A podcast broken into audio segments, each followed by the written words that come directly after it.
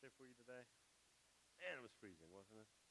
But uh, glad you're here. Glad you uh, you came to be a part of this today. We're doing this little three-week mini-series uh, called "Christ the Savior is Born," uh, but uh, we're going to talk about that here in just a few minutes. Kind of let you guys know last week uh, that we're going through every year. We go through a confirmation and affirmation process with our leaders, and so we affirm current leaders and we we confirm new leaders. Our current leaders that you may, uh, you may know, we've talked about this, is all on our website. Uh, some of them serving seven years, five years, uh, three years, just where they are there. But every year we go through a confirmation process. Uh, we have three new leaders uh, that we're hoping to, to come on board. Um, and you know them here Monty Salter, Matt Barker, and uh, Emily Bell. Now, what we're going to do, we told you this last week, today, there is a survey on SurveyMonkey and you are going to get a text 12 o'clock today. And if you're not on our texting app, you'll probably get an email in the next 24 hours, and you will have an opportunity to uh, affirm and confirm uh, this process. There's also a couple of other little questions on there. If you'd like to write us some bad reviews and say some naughty things, absolutely bring it on. We'll just disregard those surveys. Uh, no, I'm just kidding. But, um, but no, there, there are some places. We've got some other questions about church and whatnot, and this is a great place for you to do that. So if you want to do it, you know, you can use your camera on your phones and you can do it. It'll be on at the end of the service as well, uh, but you will get a text, and if not a text, an email um, that should give you all that information. We are asking that every individual in the household, so every adult, not just one per household, um, because we know how much couples really agree uh, in the world. Um, but we want every adult, every adult that's, that's here that gets that text or whatnot, go ahead and take the survey and just uh, just share that share that with us. I also want to let you know, and we'll tell you this ahead of time as well. December 26th, we're doing an online only service. Brad's going to tell you a bit about what that's going to look like maybe at the end of the service, um, but we'll make sure that we remind you uh, beforehand because apparently um, you're grown adults who can't keep track of your own schedules, and uh, nobody knows, you know. People always go, we, we weren't communicated with. Yes, we, we told you. You just didn't pay attention because you were not listening at church as you should have been. And Jesus is watching, so uh, be careful. Uh, today we're talking about Christ the Savior is born. And there's three concepts here, and I talked a little bit about this last week. There, there are these three concepts in this, uh, these are words of, of a song, words of Silent Night, that somebody wrote years later. And one of the things that I started talking about last week is that these three concepts are somewhat in conflict with each other. At least that they are when they started in their origin. Last week we talked about the first part of this, talked about Christ, and I talked about the difference between Jesus and Jesus Christ. And there is a difference. Christ is not his last name. Uh, it's not just something that's added on. It actually is his role and his purpose. I was just chatting to somebody out there, and I said, you know, uh, what does that mean? I said, well, your name's Brad, you know, the firefighter. That's not your last name. Firefighter is not your last name. That's the role that you fulfill. Um, and I think sometimes we confuse those things. The reality is this when your kids come back, you ask them, do they love, who do they love? They'll say, I love Jesus. And we want them to say that. But as you grow in your faith, there's a difference just between loving the person Jesus and accepting the role of his life. There's a, there's a point in our lives when we accept Jesus as Christ. And that's different than just loving a person or learning the stories. And we talked about it really means that he is God. And there's a point in our lives where we see Jesus as a good person, and then there's a point where we see him as God. And what he does as God changes our lives. But the second part of these three little, little things is the word Savior. That Jesus is the Savior, that Christ becomes the Savior. Now, I want to tell you some things today that might be a little, uh, might sound a little odd to you, but it's important for us to know so that we can fully understand what this really means. The word Savior, or the idea of being saved, doesn't initially mean saving from sin. I know when we talk about that and say everybody needs a Savior, we always do that in the context of we are sinful people and we need someone to save us. But if Jesus was the Savior, that didn't mean from sin to the initial audience. Look, the name of Jesus means deliverer or salvation. It's the same name as Joshua in the Old Testament. And so it's really convenient after the death of Moses that Joshua becomes the next leader, and his name happens to be deliverer. or salvation. They like this name. But Jesus' name literally means, I'm sure you've done that on Google. What does my name actually mean? And it'll tell you what your name means. There's some origin to this. And the origin of the name of Jesus is about being the deliverer or being salvation. However, when people looked at Jesus, they thought about many of the biblical characters. They thought about Moses and David and Joshua. These were the people that were salvation to the Jewish nation, to the Israelites. And, and as these things are playing in their head, if they're going to accept that somebody is the Savior, there's certain things that they expect the Savior to do. The Savior's role is to reenact freedom from slavery like the story of Moses and the Israelites. Remember the Egyptian uh, remember the story of Joseph into the book of Genesis? Joseph and his family are in Egypt and Exodus chapter 1 there's a new pharaoh who enslaves the Israelite people.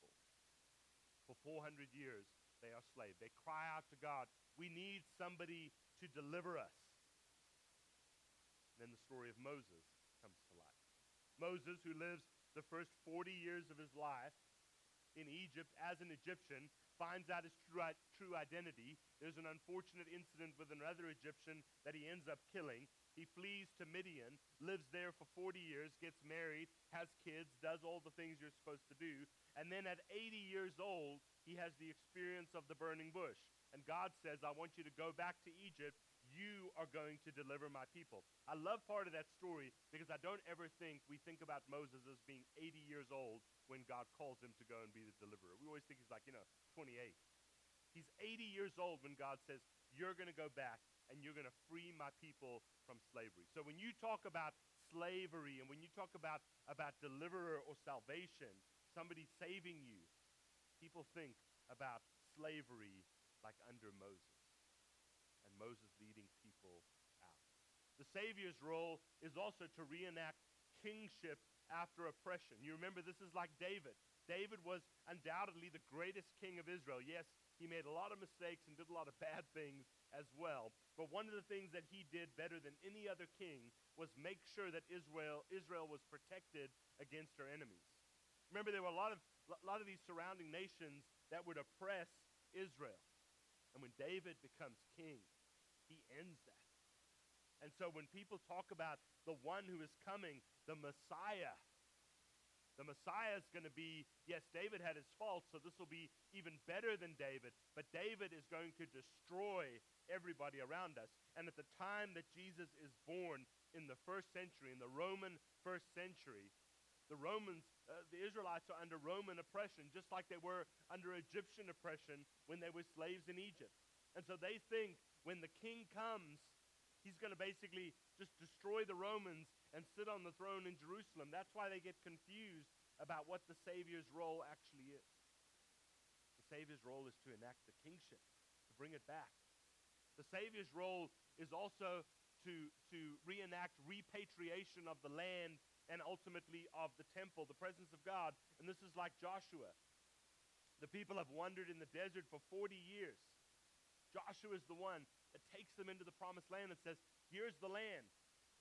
And ultimately, they built a temple, which is under David, and all these, oh, actually past David, but, but you get the idea.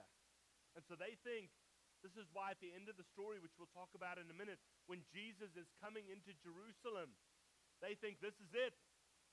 He's going to save us from the Romans. He's going to sit on the throne. He's going to be the king. This is going to be the promised land again. And then when none of those things happen, kind of their whole thinking sort of falls apart.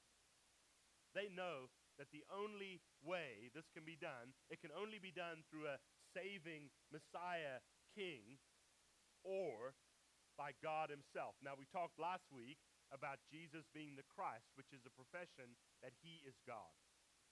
And a lot of these other characters, David, Moses, Joshua, they had two, two of these three characteristics. But no one ever had all three. That's why Jesus, being the salvation or deliverer, is so powerful, but also so hard for people to see because their expectations of salvation is different than ours. The Jews are all about slavery and freedom. The Jews are always all about being lost in the desert and then getting their own land and having a kingdom. The, the Jews are all about being the abused or the oppressed people that now have a king. The Jews are all about suffering that they've experienced that the Savior will bring healing, a miraculous healing at that. And Jesus will become the Savior, but not in the way that you think, not in the way that they think. Jesus will bring freedom, but it's freedom from sin, not physical slavery. Jesus is not going to give them back the city of Jerusalem, although that's what they think it is. God is doing something far greater. Jesus will bring healing, but it's from spiritual death, not from physical death. And they miss that. Jesus will give them the land, but the land is in heaven, not on earth. This is why when they're teaching Jesus, when Jesus teaches the disciples to pray because they ask him to teach them. Remember that line in the Lord's Prayer in, in, in you know, in Matthew chapter 6 where he talks about this? Jesus is going to bring the kingdom, but it's going to be an eternal kingdom, not an earthly kingdom. But they miss that because he prays, Your kingdom come, your will be done on earth as it is in heaven. And they're thinking, Yeah, bring it on. The kingdom is coming. Jesus is praying for kingdom. Jesus is going to do on earth what's done in heaven, but they miss it. Because the kingdom is different than what they think it's going to be. If you read text, if you just go and look up the word kingdom even in your in the back of your Bible in a concordance or even on Google or something like that, it'll give you a lot of language that Jesus used. Jesus reintroduces the language of kingdom. The Romans are very good at empire, but what the Jews want is they want kingdom back. And so when Jesus even preaches the Sermon on the Mount and he says, Blessed are the poor in spirit, for theirs is the kingdom of heaven. And then later, blessed are those who are persecuted because of righteousness, for theirs is the kingdom of heaven. They are on board with Jesus. This is the guy we've been waiting for. We need him to save us. We want kingdom. We even have a story in Mark chapter 10 of James and John, you know, two disciples that are close to Jesus. They ask Jesus, well, actually, they don't ask Jesus. They con their mom into asking Jesus. It's a great story. I mean, don't you just love that? hey, mom, hint, hint, wink, wink, why don't you ask Jesus? He's probably not going to say no to you. And she goes to Jesus and she says, hey, I got a request. Jesus says, what is it? He says, you know, when you come, when you're in your kingdom, when you're coming into your kingdom, let my boys sit on, on your right and on your left. Jesus says, these places are reserved for other people. Are, are you ready to face what I'm about to face? Are you ready? The languages, are you ready to be immersed or baptized with the baptism that I'm baptized with? Are you ready to face the whirlwind of what's about to happen? They think they are. Ironically, there are stories of two people on the right and left of Jesus. But they happen to be criminals while Jesus is hanging on the cross. And so it's only by God's saving grace that Jesus doesn't honor this request. Because if he had said, Yes, you can be on my right and on my left when I come into my kingdom, they would have been hanging on the crosses next to him. Because they didn't really know what they were asking for because they misunderstood kingdom. There's some grace in that as well in a beautiful way. For the Jews, there are some defining concepts of what it means when the Messiah comes. And those things have to do with freedom freedom and healing and land and kingdom, but not in the way that they think. You know, when Jesus comes into Jerusalem at the end of the story, when he's about to go to the cross, he's about a week away from being crucified, and nobody knows it yet except him. It says, the crowds gather, this is Matthew 21, and when he comes into Jerusalem, they, sa- they shout, Hosanna to the Son they think it's about to happen. He's about to sit on the throne. He's about to, you know, the earth's about to open up and swallow up all the Romans, all those that have oppressed us, those that have taken our land. Blessed is the one who comes in the name of the Lord, they shout. They think it's about to happen, but what they do not yet realize is what Jesus is going to save them from. They don't get it.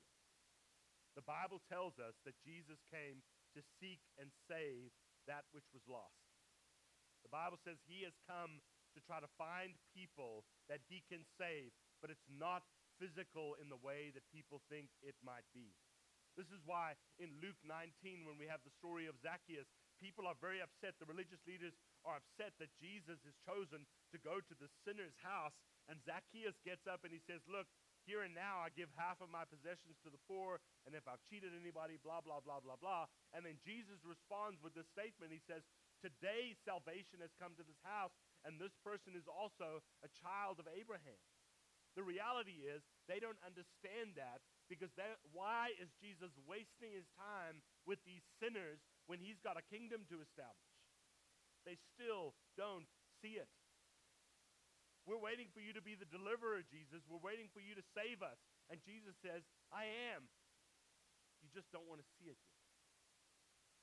It's always ironic who knows what's really happening in the story. If you read the Gospel of Mark, the demons always know who Jesus is, but his disciples never do. It's a great irony. Every time Jesus encounters a demon possessed person, he asks them who he is, and they get it right every single time. He asks the disciples, who do you think I am? And they're like, well, I don't know. Maybe you're like, uh, you're kind of a cool guy. we like you. They don't, they never know. One of the greatest professions of who Jesus is happens by the guy that's on the cross next to him.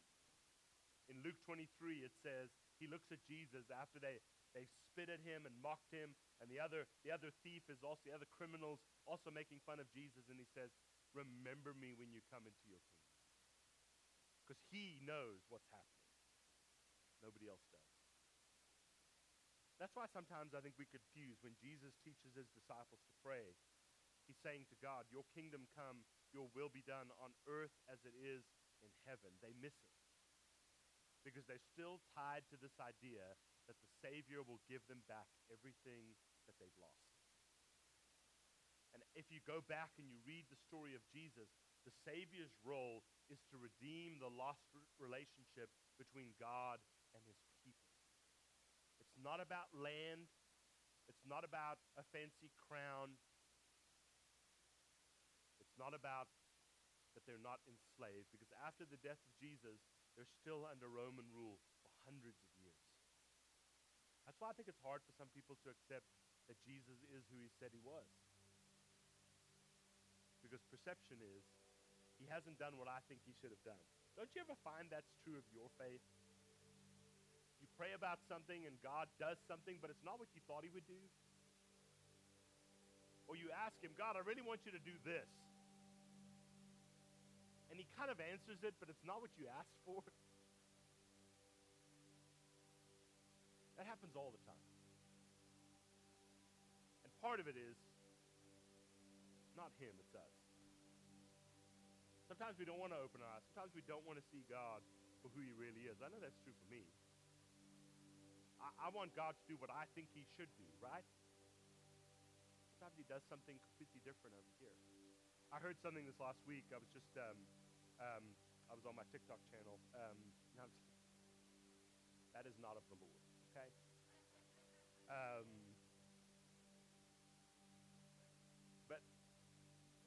there was something that I was kind of watching, and it was a story about somebody who had gone through something, was going through something really awful in their life, and they were battling an illness. I think they were battling cancer, and it was really, there was really nothing more that could be done. And they had a very positive disposition, and they were talking to some people, and they, it was just kind of a, it, it was, it was, it was recorded, but it wasn't a staged event. You know what I mean? and this person had a good disposition. I remember somebody said, How is it that all these terrible things can be happening in your life, but you still have this sunny disposition and this positivity about you. And her response was powerful. She said, You can't wait until life is good to be happy. And isn't that such a conviction against where we are in our lives? Or maybe even where we are in our faith. You know, God, I'll really give more of myself to you when I get a few of these things figured out. Or, or, or when, when I see you the way that you that I want you to be, then I'll accept this, this story that you're telling me. We spend our whole lives waiting for something that God is offering because he's not doing it the way that we think he should. I, I, I find that true of myself all the time. The things in faith that I, that I need, that I want most, or that I think I want most, God is giving me, but I'm looking over here because that's where I think it should take place, and God's doing it over here. When we talk about Jesus being the Savior, He saves us from the only thing that matters. But we're the ones that miss it. Why are you not doing this, God? Why are you not doing that? Because He says, because you don't understand what it means for me to be the Savior. It's not about fixing this, it's about giving you the thing that you need the most, which is freedom of sin. God will, will give you a land that He has promised in heaven. He will save you, He will release you from whatever you're struggling with on this earth. You just have to wait a little while. It's kind of funny because when we accept that, Jesus will become the Savior. Because He saves us from the thing that we need Him to save us from the most, or maybe the thing that we don't even know we need saving from yet. There's something beautiful and powerful about that. Father, today, thank you just for leading us in this moment, in this time. Uh, thank you for just reiterating to our hearts your role and your purpose in this place.